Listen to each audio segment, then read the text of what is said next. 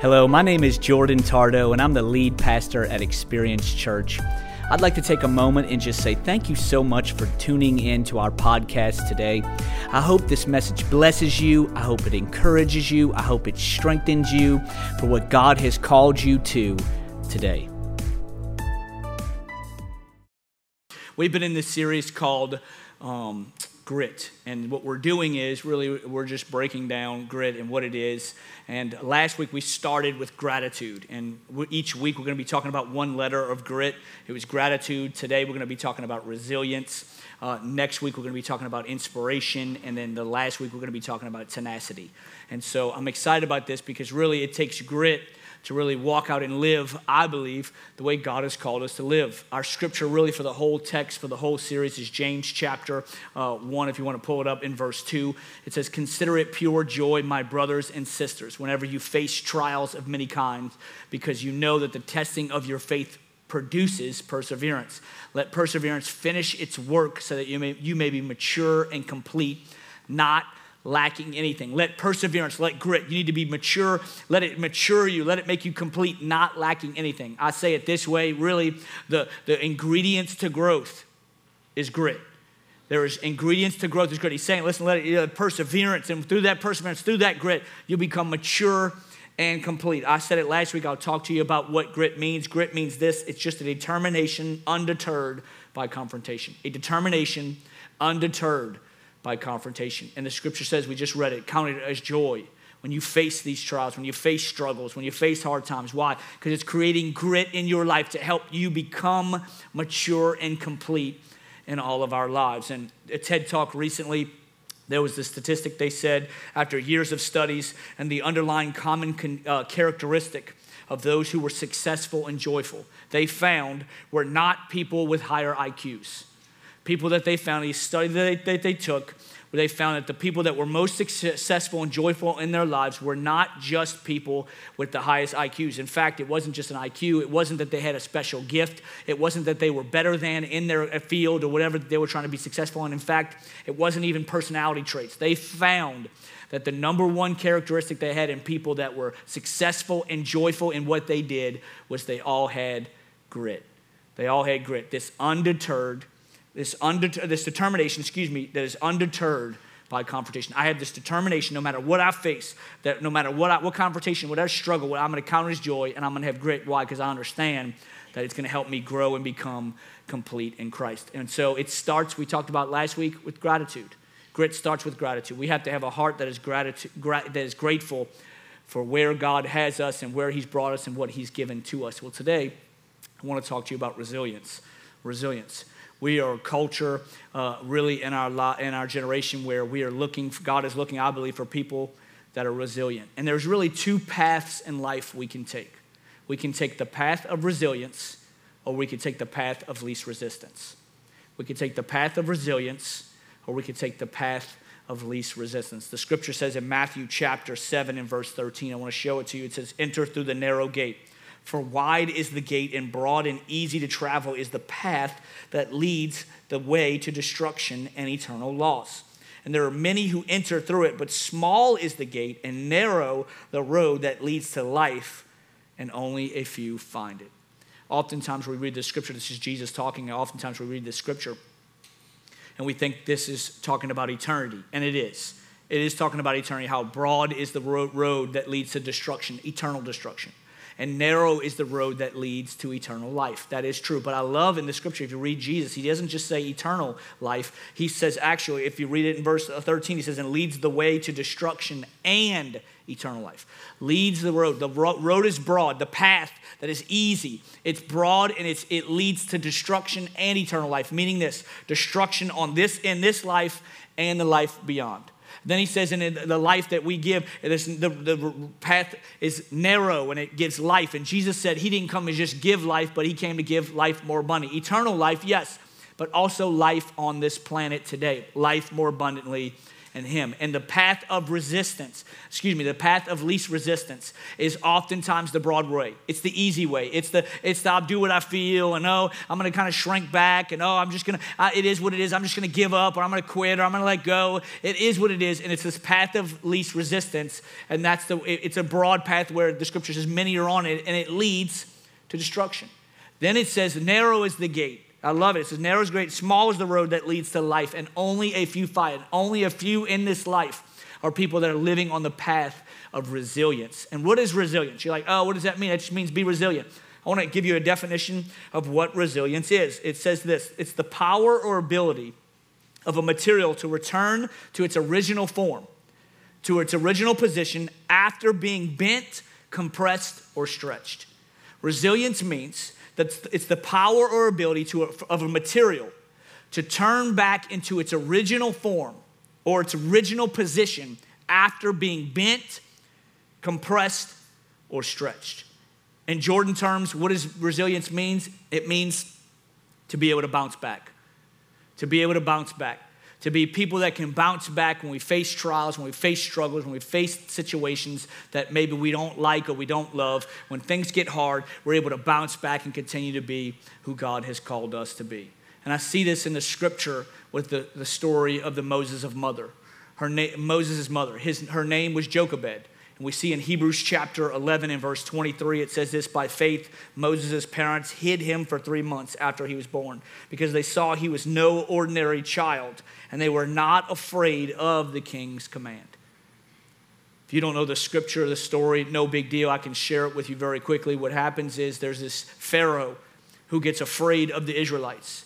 The Egyptians uh, have the Israelites in slavery and the Israelites are growing and they get nervous. The Egyptian Pharaoh gets nervous that they're growing so much in numbers that, that, that he says that one day they're going to take over and overtake us. We got to destroy the Israelite boys. And so he says, I want you to go and destroy all the newborn babies that are boys. And he has all these children killed and destroyed because he's afraid of what the Israelites might become. Well, the Bible says that right here.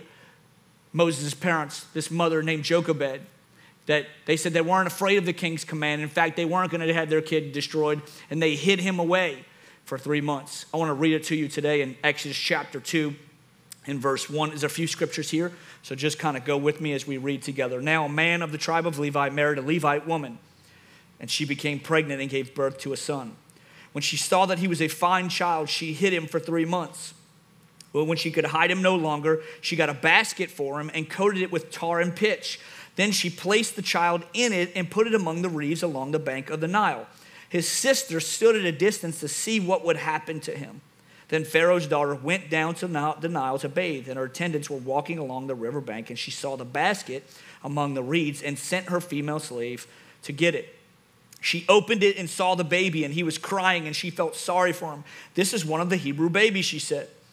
Then her sister asked Pharaoh's daughter, Shall I go and get one of the Hebrew women to nurse the, the baby for you? Yes, go, she answered. So the girl went and got the baby's mother. Pharaoh's daughter said to her, Take this baby and nurse him for me, and I will pay you. So the woman took the baby and nursed him. When the child grew older, she took him to Pharaoh's daughter, and he became her son.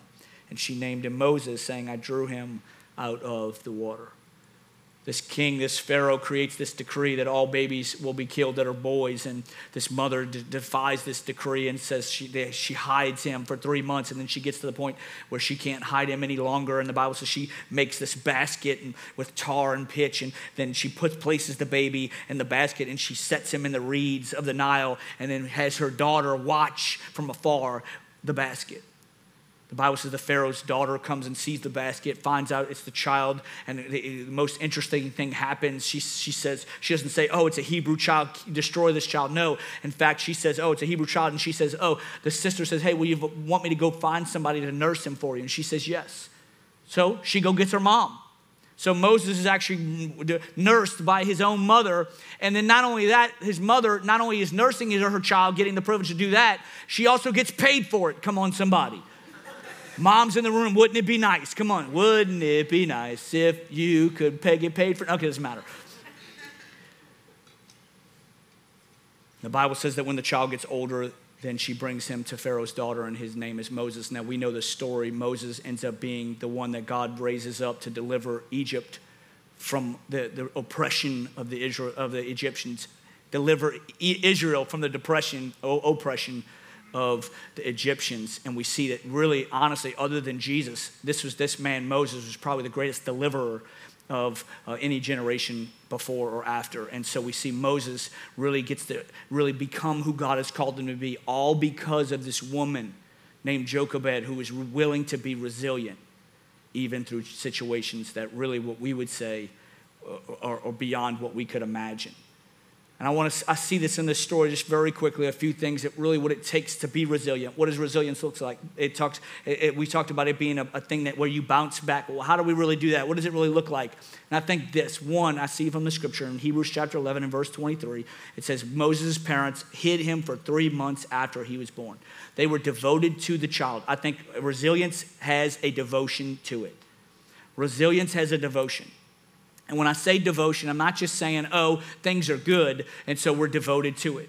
But really, this is what's happening. This king, this Pharaoh, this king is having men of his army go and destroy and kill all the children in the area. And not only that, if they would have been found hiding this child, they would have been killed themselves because they were disobeying the decree of the king. And so they were willing to be devoted to the child. Why? Because they loved the child. They knew this is who God had called them to raise and be with. And so what did they do? They said, you know what? I'm devoted and I'm going to allow, no matter what I face, no matter how hard it gets, no matter how much of a struggle it may be, I'm going to choose to stay devoted. This is how God has called us to be. When we go through times of trial, when we go through hard times, when we go through struggles, God has called us to be people that live devoted. There are four different things I see in this scripture of really, really tested Jochebed's devotion. One, the scripture says, we just read it where we just talked about it, where the king is actually going to, to kill all of the children of that age, of that are boys. And really, what does this mean? She was mistreated. She was mistreated. She had to remain devoted even through being mistreated. And here's where I know, again, this was not fair. This was not, this was not something that, oh, uh, this is what God called. No, this was literally just the enemy and the evil of the world was mistreating her, and she chose to not allow this, this mistreating to cause her just to say, oh, it is what it is, I give up, or oh, I'm going to whine and complain. No, I'm going to remain devoted to where God and who God has called me to be because I know I'm, if I stay devoted, God's going to show up in my life. Devotion. She was mistreated. Now, in our day and age, in our time, we consider being mistreated just being offended. And that's not necessarily what I'm talking about when we say being mistreated. It's not just being offended. That's just our feelings are hurt. Now, in this day and age, this wasn't just offended. He didn't just, the Pharaoh didn't just come to Jochebed and say, Oh, you're ugly. And she's like, Oh, my feelings are hurt. You mistreated me. And again, this is not what we're talking about. This was actual, really, she was being wronged. Her child was trying to be, they were trying to kill her child. This is what real mistreatment is. You may get your feelings hurt in a situation or circumstance at your job or in your neighborhood or in your family. That's not necessarily being mistreated just because you get your feelings hurt. I'm not hating on getting your feelings hurt. I'm not saying that. But oftentimes, what we have done is we've lost resilience and we've just allowed ourselves to just say, oh, we're being mistreated because we're offended. And then we're never able to grow the way God has called us to grow because we just are offended in our hearts. Does that make sense? Talking about really being mistreated, being wronged. And you may have walked through a situation in your life, relationally, where you've been wronged. Maybe it's, it's in something like that. I want to encourage you. This scripture, I love Jochebed. It was a bounce back situation, resilience. He said, I'm not going to let what someone is trying to do to me or what someone's done to me to, call, to keep me from really becoming who God has called me to become. Mistreated. Also, then she takes the baby and the boy and she puts him in a basket. And she puts him in the reeds of the Nile. And the scripture says, then she leaves. She has her, her daughter watch the basket from afar. She had to be devoted even through misfortune, through loss. If you're a parent in the room, could you imagine the concept of putting your child in a basket in a river and then walking away? You would feel like a failure you would be asking questions to yourself like, what could I have done different? How could we have hit him just a little bit longer? How, what's the, well, I don't, what else could we have done? And you would be, and you would imagine the pain of you knowing you have to walk away from your child and leaving him in a Nile river. And she had to learn this concept of, okay, resilience is even though I've gone through loss, I'm going to continue to bounce back and do what God has asked me to do because I know if I trust Him, if I'm devoted to Him, He's going to come through for me. Maybe you're in the room or online and you've gone through loss. Maybe you've lost that promotion that you thought you were going to get. You lost the job that you thought you had been working so hard for for the last 5, 10, 20 years. Maybe, maybe you've lost a child and miscarriage. Maybe you've lost a family member that's close to you. Maybe you've lost a friend. We've all had situations of loss in our lives, and I'm not saying those things are good, but what I'm saying is God calls us to say, even through the loss, God desires for us to bounce back and continue to be who He's called us to be. To loss. Then we see in the scripture as she places the baby on, in the Nile River, the, the Pharaoh's daughter picks her up and, and picks him up, excuse me, and gets him and calls for her to nurse him. And she gets the privilege of nursing her own son. But then, even after nursing her son, the attachment for those that are moms in the room, you know, the attachment you receive with your child as you're spending time with him. Then he gets old enough and she has to go still and give her son to Pharaoh's daughter. She missed out on a lot of the portion of his life of raising him. This is part of the devotion where she had to say, even through the devotion, even though I've been mistreated, even though I've had misfortune and loss, and even though I may have missed out on some things, I'm going to continue to trust God and continue to walk with Him and continue to know, be devoted to Him and what He's called me to do because I know in the end, God is the one in control. Because if here's what's interesting, if she would have tried to continue control and keep Him for him, herself, isn't it interesting that Moses would have never been able to have the opportunity to be able to be the man that God called him to be, which later on in the future was to lead all of Israel out of slavery? It's a bounce back back situation. This concept of understanding that God has called us that even through mistreatment, we're going to bounce back. Even through situations of misfortune and loss, we're going to bounce back. Even when we feel like we're missing out, maybe we're, we feel alone because we're single and we feel like we're missing out because we don't have that relationship. Can I just encourage singles for a minute if you're single? Nowhere in the scripture does it say that if you don't have a significant other that you're missing out. Nowhere in the scripture does it say if you're single that you're missing out for some reason in our culture, in our society, we have created this concept that if we're not with someone, that we, there's something lacking in our lives or there's something wrong in our lives. And that is not what the scripture says at all. In fact, the Bible says, Paul writes it, he says it's better to be single. And I had a few women say amen, but that's okay, praise God. Why? Because it's not this concept of us missing out. No, we understand. No, God, I'm going to trust you. I'm going to be devoted to you. And as I do that, I know I'm not missing out. Why? Because my relationship with you, not because of something I have on this planet. Does that make sense? Does that mean God wants you to be single forever? That's not what I'm saying. What I'm saying is we can't think that we've missed, we're missing out on something because we don't have something someone else has.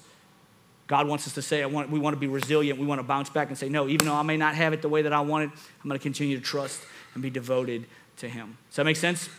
We have a, I have a little illustration I want to show you today. I have a little illustration here. Good, good, good. I need another person. Uh, David, come up here, buddy. David Meckus, you can come up here, Meckus. There's two Davids, Dave and David next to y'all. There you go. Come up here. Okay, good, good, good. Cool. Stretch this out. Okay, stretch this out. Okay, cool. Okay, so resilience means, I'll read it to you again just in case you didn't hear me. The power or the ability of a material to return to its original form or original uh, position after being bent, compressed, or stretched. Okay, so resilience means this. Uh, it, y'all stretch it out a little bit. Stretch it out. There you go. And so the resilience means this. It's in its original form. It's in its original uh, position. Resilience is just this: stretching it, now it's back to its original form. Pushing it, I'm going to get in front of it because it'll snap my head off. It's back to its original form. That's resilience. Or, let's go this way. Uh, resilience is just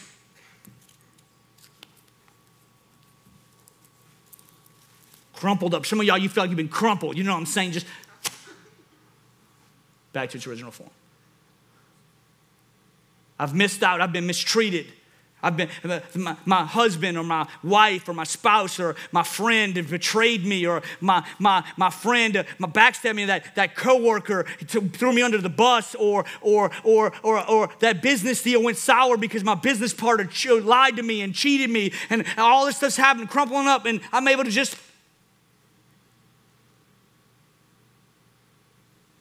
Oh, well, I've lost a child, or, or I've lost a family member, or I've lost a friend, or I lost that position, or I lost that job, and I lost that opportunity, and I lost that moment where I could have done dot, dot.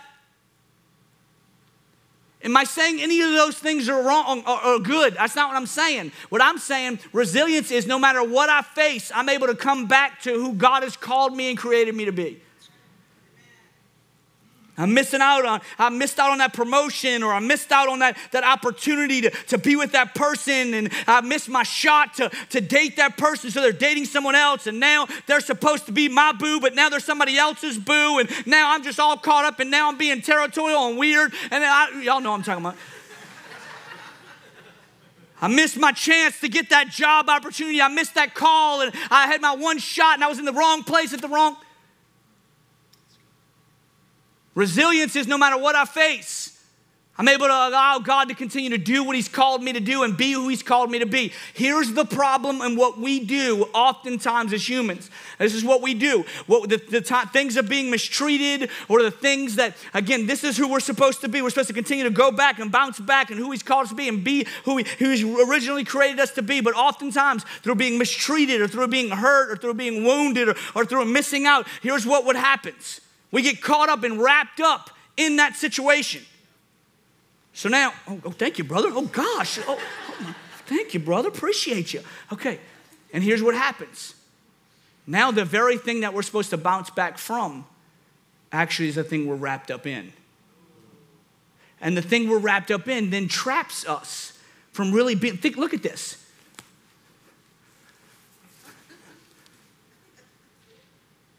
I'm not only not in my original in the original form, now I'm all went up. Now I can't function the way that I'm originally meant to function.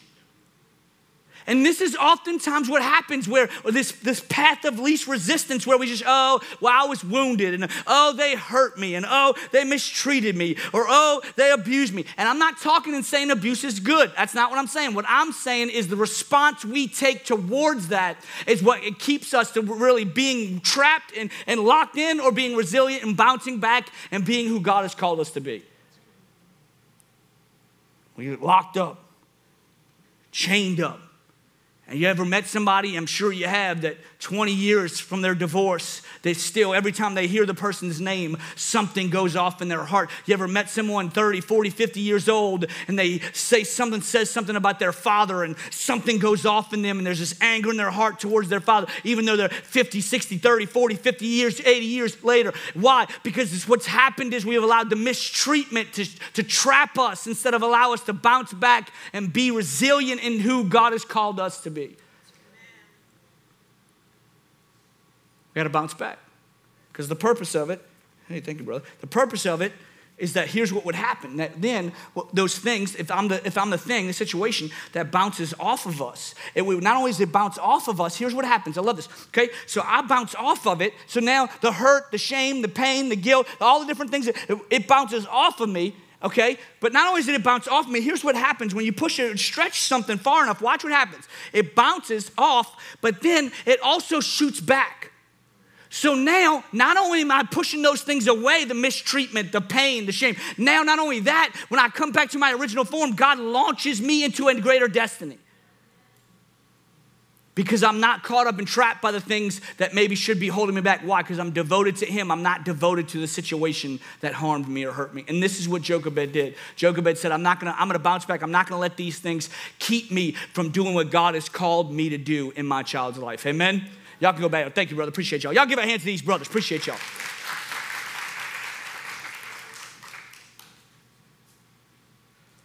So important. Because here's what I know. I wrote this down. My devotion to whatever that is, is what causes me to bounce back from. If I'm not, if I don't have a devotion, my eyes aren't set on my devotion, here's what happens. When, when life hits me, when hurt hits me, when trials hit me, when struggles hit me, here's what happens. I'm not able to bounce back. Why? Because my focus is so much on that situation. But when my devotion is on something, my devotion to God will help me bounce off and bounce back from the things this world has to offer. My, my, my, my, my devotion, I don't know what I'm talking about. My devotion is on raising my children godly. That when I when my devotion, that means when they disobey or they disrespect, I'm bouncing off that and I'm able to continue to raise. When my friends, when my devotion's on God, my friends are all going out and partying and, and drinking and, and you're clubbing, and but my devotion's on Him. Now I can bounce off that. Why? Because I know God's called me to a greater purpose than just what work's going on around me. Does that make sense? So important to understand this. Hebrews chapter 11 and verse 23. They were, they were not afraid of the king's commandment. They were not afraid of the king's commandment. See, this is interesting. They not only did they just not only did they just disrespect, not disrespect. I'm gonna say not only did they disregard the king's command. The Bible says they were not afraid of the king's command. What does this show me? It shows me that resilience has this devotion, but it also has a defiance. It has a defiance. And when I say defiance, oftentimes when we think defy, we think rebel. I'm not talking about rebellion. Okay? Rebellion is this. The Bible says rebellion is, is, is, is like the sin of witchcraft. It's just as bad. Rebellion is this antichrist spirit. Here, let me explain what rebellion is. Rebellion is this antichrist spirit that comes against and wants to rebel against God and what God has for us and what God has called us to. Rebellion. Okay, so now I have teenagers in the room, you're like, oh, he's talking about defiance, so I can defy my parents. No, that's not true. That's rebellion. And that sin is just like witchcraft, the scripture says. What I'm talking about when we're talking about defiance, it says that he literally says they were not afraid of the king's command. They were defying what the king was trying to do, which is to kill the children. Okay? Now, let me show you another scripture in, in Hebrews chapter 13 and verse 6. So we can confidently say, The Lord is my helper. I will not fear. What can man do to me? I won't, be, I won't fear man because I know what can, no, nobody can do what God can do. He is my helper. And then Acts chapter 5 and verse 29, the scripture says, and Peter and the other apostles replied, We must obey God rather than human beings. What's happening in this story Peter and John are preaching, and these men, these leaders of the city, this, the priests and the synagogues and the, and the religious leaders, they come to him and they say, Hey, we want you to know you can't, you got to stop preaching about Jesus. You can't do this anymore. Go, you, are going to go to jail. You're going to get, you, you can't do, you, you, you are not allowed to preach about Jesus anymore. And, and Peter literally says, I want you to know, we got to obey God, not you. There was this defiance all throughout Scripture okay? Not a rebellion, a defiance. Let me explain the difference. A godly defiance is this I'm gonna defy what is defi, I'm gonna have defiance towards what define, I'm gonna have defiance towards what is defying God's word. I'm gonna have a defiance to, I'm gonna defy what defies God's word. Rebellion is defying God's word. A godly defiance is I'm gonna defy what is defying God's word. Does that make sense? So she comes against and she says, I'm going to defy what the king says. Why? Because that is not the word of the Lord. The word of the Lord is, My child shall live. And so here's what I'm going to do I'm going to defy the king's command. The scripture where the, these men tell Peter and, and the apostles, Stop preaching. That's not the word of the Lord. I'm going to defy that. Why? Because I know this is how God has called me to live. And so I'm going to defy what the world tells me to defy if it's against God's word. Because the enemy, the world, the culture, society, the antichrist spirit, the, the, the Lucifer, Satan, or whatever you want to call him, the goal for him is for us to defy God's word. And so what we have to do is we have to be willing to be defiant against what defies God's word. God's word. Does that make sense? No, it's a lot of okay, anyways. It's interesting because Jochebed defies the Pharaoh's command. And in the very next scripture we read in Hebrews chapter 11 and verse 24, we just read 23. In verse 24, check out what Moses does, the scripture says. By faith, Moses, when he had grown, refused to be known as the son of Pharaoh's daughter. He chose to be mistreated along with the people of God rather than enjoy the fleeting pleasures of sin. He regarded disgrace for the sake of Christ as of greater value than the treasure of Egypt because he was looking ahead to his reward. I'm sure Moses heard the story from his sister on how mom saved your life. I'm sure he heard the story of his mom when she was celebrating and praising and thanking God for Moses. I'm sure he heard the story of how she defied the king's order. And the scripture says right here in verse 24 and 25 and 26 that Moses literally defies as well. He has this defiance, this defiance of, well, let me explain what it is defying things that, again, that defy the word of God. The scripture says right here, verse 24, if you want to go back, it says, He disregarded or he would not be called. He chose to be mystery. He refused to be known as the son of Pharaoh's daughter. He refused to be known by the Pharaoh, uh, uh, as Pharaoh's daughter. He refused to be known at what culture was trying to call him and who he was trying to, who they were trying to make him be. What does this show us? There's this defiance that we have to have, as Moses did, the defiance of the labels of culture. Culture will come against us and come against the Word of God and what the Word says, who we are, and how, who, how the Word says that we are to live and who we're called to be. And we have to be bold enough, hear me, we have to be bold enough to defy those labels because, in the end, the Bible says we're sons and we're daughters of the Most High God. If we confess with our mouths and believe in our hearts Jesus is Lord, we're sons and daughters. And so, the labels that the world try to put on us are against really what God's word is. And so we have to defy that. No, that's not what the word says. That's not what the Bible says. That's not who God says I am. That's not. And so here's what I know we can't allow what the world, what culture, what our friends, or even ourselves, our own feelings will tell us who we, we think we are. No, we have to go back to the scripture. And what does the Bible say about who we are? Because we're living in a time and a, in a place where this is just the truth where if the majority says it, it must be true. If the majority labels it, then it's got to be true because that's the majority. Can I just encourage you? And I may have said this already in another series, but I'm saying it again. Just because the major- majority does it doesn't make it right. Just because the majority thinks it doesn't make it right. Just because the majority feels it doesn't make it right. What makes it right is is it in the Word? Is it how the word tells us to live? Is it the word of God? And, his, and if it's not, then we have to be willing to defy those thought, thoughts and defy those, that, those processes because we know we're standing up for who God has called us to be. Then it says that he, and that he, uh, verse 25, he chose to be mistreated along with people of God. Verse 25, go back to where you were. You were in the right spot. God, rather than enjoy the fleeting pleasures of sin, he defied the labels of the culture, but also the lifestyle of the culture. Lifestyle of culture. We're living in a time, in a world, where everybody, every, everybody says it's, it's your world, it's your life. Do what you want, how you feel, what you think, what's right for you, what you, what you, what's your truth, what you, whatever you feel. Just go with it, just run with it. It's all good. You're not hurting anybody, it's you. And there's this lifestyle, the scripture says, uh, the, fleeting pleasures of sin. It's this, this, the, what, what, can I find that pleases me, even though it defies God and defies His word? What can I find to, to, to, to, to please me? And this is what the scripture says that Moses said, I'm not going to do that. I'm going to choose, he said, to be mistreated along with the people of God. He, was, he chose to be mistreated along with other brothers and sisters in Christ. He chose to be mistreated. So even though it may not be as fun, it may not feel as good, it may not look as good, I'm going to choose this over this. Why? Because I know that this lifestyle leads to destruction that the world is telling me to live. And I know the only life that God is calling me to live is the one that leads to life and life more abundantly. Broad is the road. The majority are on it. It's the path of least resistance. Whatever you feel, just run with it. Whatever you want, do it. Whatever the pleasures, it's your world. Or, but narrow is the one, the road, the path that's resilient that says, even though the majority are doing it, I'm going to choose to say, I'm going to defy what comes against the Word of God in our lives. Lifestyle is so vital because let me tell you something. We're living in a time and a day and an age where the world is radical. We're living in a time and a day and an age where the world is radical. And when I say radical, y'all know I mean radical. The world is not, and the culture is not afraid to do whatever and say whatever and think whatever and make fun of whoever and all these different things. And here's what I know I believe this that God is looking for a people that are going to be radical for Him that are going to be willing to stand up and defy what is defying his word.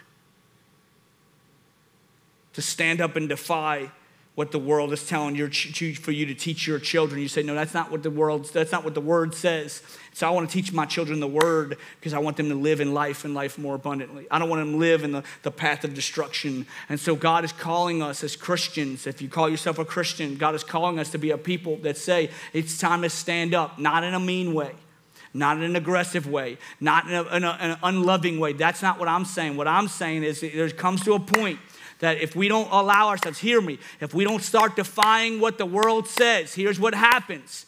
We're gonna miss The, the, I believe the opportunity to reach a generation for the Lord. And it's, isn't it so interesting that the very defiance that Jochebed decided to do against the king, it was the very thing that allowed Moses to be alive and actually begin to free a whole generation because she chose to defy what was defying the word. And I want to challenge you. You never know those teaching those biblical principles to your children and standing up for truth in your workplace and standing up for truth in your home and standing up for truth in your in your dorm room and your, on your team. You never know the impact you are having. And so it's important. Don't be afraid and caught up. I love it. It says they weren't unafraid. She they didn't care what the other people think. We as a culture have, as of Christians, we have gotten too caught up in caring what the world thinks of us. We have gotten too caught up in thinking, oh, caring what the world thinks of us. Because here's what I know if we care about what the world thinks, here's what we're gonna do we're gonna conform to what the world wants. The Bible says, don't conform, but transform. We're not called to be, to be the people that live the way the world wants us to live. No, we're called to, in the lifestyle of the world, we're called to live the way God is wanting us to live, in the lifestyle the Word of God is telling us to live. I know this isn't like the most fun, hippie, cool message, but I'm just, I'm telling you, we're living in a world that is radical. And it's so sad to me that the church, for some reason, I'm not talking about our church, I'm just talking about the church as a, as a whole in our country. It's interesting where the, the, the, world has become more radical than the church. And the church is trying to like, we're trying to be a light and we're trying to like be loving and kind. And, but like, we don't want to like overstep our bounds and like, okay, well, you think what you want and I'll think what I want. And that's totally fine. I'm not saying be mean to people. But what I'm saying is if we just allow, we just laugh at the same jokes or we just do the same things and we just agree to everybody with every lifestyle, what's happening is nobody's able to see the truth. And if no one's saying the truth, how will people ever be free? Because the Bible says where the truth is, when we receive truth, we know truth, the truth will set us free. And so it's this concept of yes, we do it in love. Yes, we do it in kindness, but we're not afraid. We're not afraid of what someone thinks. To be honest, I'm at the place in my life I could care less what somebody thinks of me. Because in the end, here's what I know what's important to me. It's not what somebody thinks of me. What's important to me is my child and my children and what they think and what they know and who they believe in, not what someone thinks of me. Because in the end, here's what I know everybody's feelings about us are fleeting. But God has called us to make a small impact in the small circles we're in. And if we get so caught up in just conforming to what the world wants us to do and not defy against the things that are defying God's word, we're going to miss what God is calling us to do as a people. Is this all right? Yes. So serious, I know, but hey, it's so true. Defiance. Lastly, as I close, the scripture says that she goes in Exodus chapter 2, she goes and she makes this basket and she puts tar in it. And then she places the baby in the, in the basket. And the Bible says that she puts the basket in this Nile River amongst the reeds. Now, here's what's interesting the Bible doesn't say that she puts it in puts him in the Nile and then just watches him float off, salutes him, and says, Best to you, buddy. Scripture actually says she places him in the reeds. And then the scripture says, so interesting if you read it, that she has her daughter Moses' sister, she has her from afar watch what happens to the basket. So interesting. Resilience. It has a devotion, it has a defiance, and it also has a determination. A determination that says, I'm gonna do whatever it takes. I'm gonna do whatever, whatever I gotta do Whatever I, she says, uh, whatever I do to save this baby, I'm gonna do it. If I gotta put him in a basket and I put him amongst some reeds, I'm gonna put him. So she, what she does is she carefully places him in the reeds. And then she has her daughter watch. I love this because it's almost like this I've done everything I can do. And now here's what I want you to do. I have to walk away because I because I can't be seen with this baby. But you're younger, so what I want you to do is I want you to stand by and watch. She wasn't saying I want you to stand by and watch because I think a crocodile is going to eat this baby. You wouldn't want your daughter to see that. It's almost as if jo- Jochebed knew. I want you to go and see the hand of the Lord do something miraculous. As I've done my part, I'm trusting He's going to do His. See, determination and resilience is not just, I'm not gonna quit. It's I'm not gonna quit on self. Yes, I'm gonna do whatever I gotta do. But it's also I'm not gonna quit on God. I'm gonna continue to believe. I'm gonna do everything I can do. And then when it's out of my hands, God, now I'm gonna put it in your hands and I'm gonna watch and wait and trust that you're gonna come through in my life. A resilience. You may have done all you can do relationally, and you're like, I'm at the end of my rope, and I don't know what else to do. And I just want you to know now, okay, you've done all you can do. Now you step back and you say, okay, now I want you to watch. Why? Because I have this perspective that knows God is going to show up in my life. Why? Because Romans chapter 8 and verse 28, a very famous scripture, I want to show it to you. It says, And we know that all things work together for the good of those who love God, to those who are called according to his purpose. All things the bad stuff, the hurtful stuff, the mean stuff, the aggressive stuff, the stuff we don't want to think about, the shameful stuff, the regretful stuff, all things work together for the good for those who love God. What does this show me? It shows me this, this story of Jochebed. It's the same thing. It's I'm gonna do my part. Now, here's what's gonna happen. It can't just stop at my part. It can't just stop at resilience. See, we have a people that sometimes just say resilient, resilient. I'm just not gonna quit. I'm not gonna quit. I'm not gonna quit. I'm not gonna. That's great. But it can't just stop at my resilience. It has to also go now that we trust in his providence. So God's my resilience and God's providence when they meet all things work together for his good. It's so interesting. I'm closing, I promise. Get some mom some cheeseburgers or something. Come on, somebody. It's interesting that she has Pharaoh's, excuse me, she has her daughter watch. And not 40 years later, actually a little longer than that, 80 years later, Moses is in front of the Red Sea. I didn't tell the first service this. You get a, you get a freebie. Moses has all of the Israelites, millions of people, and they're all stuck at this Red Sea. They've done everything they could do. They got all their stuff out. They were free. They're walking, and they get stuck at this Red Sea. And it's so interesting because Moses says something so vital. He says, I want you to stand by and watch. I want you to stand by and I want you to watch God move almost as if his mom, when he was a young boy, shared the story. Hey, I want you to know I was so resilient. I had devotion to you and to what God called me to do in you and through you. And oh, I had to be defiant to the things that was defying the world, uh, defying the word of God. And I want you to know I had to defy some things, and I was, I was not afraid because I knew God would care for me and for you.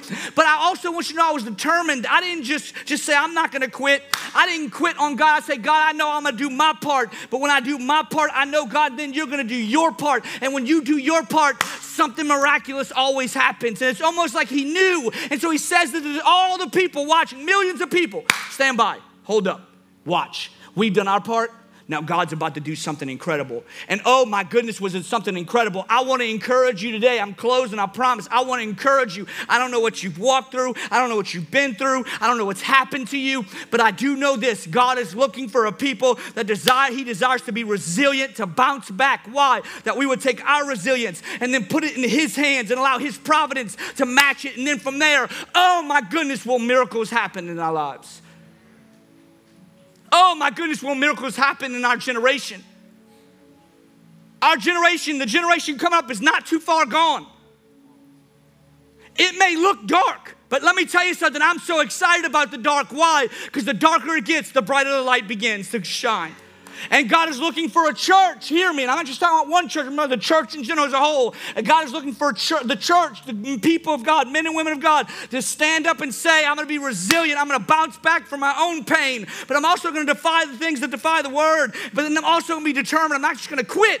I'm not gonna quit on God. I'm gonna keep believing. I'm gonna keep praying. I'm gonna keep trusting. I'm gonna keep believing. I'm gonna keep praying. I'm gonna keep trusting. It's been 20 years. I'm gonna keep praying. I'm gonna keep trusting. I'm gonna keep believing. Oh, it's been 40 years. I'm gonna keep praying. I'm gonna keep believing. I'm gonna keep trusting. Why? Because I know my resilience and His providence, when they line up, miracles happen. This is the God we serve. And I believe it with all my heart. as we rise up with resilience, we'll see his providence like never before. Amen. Can we pray today, Father? I thank you so much.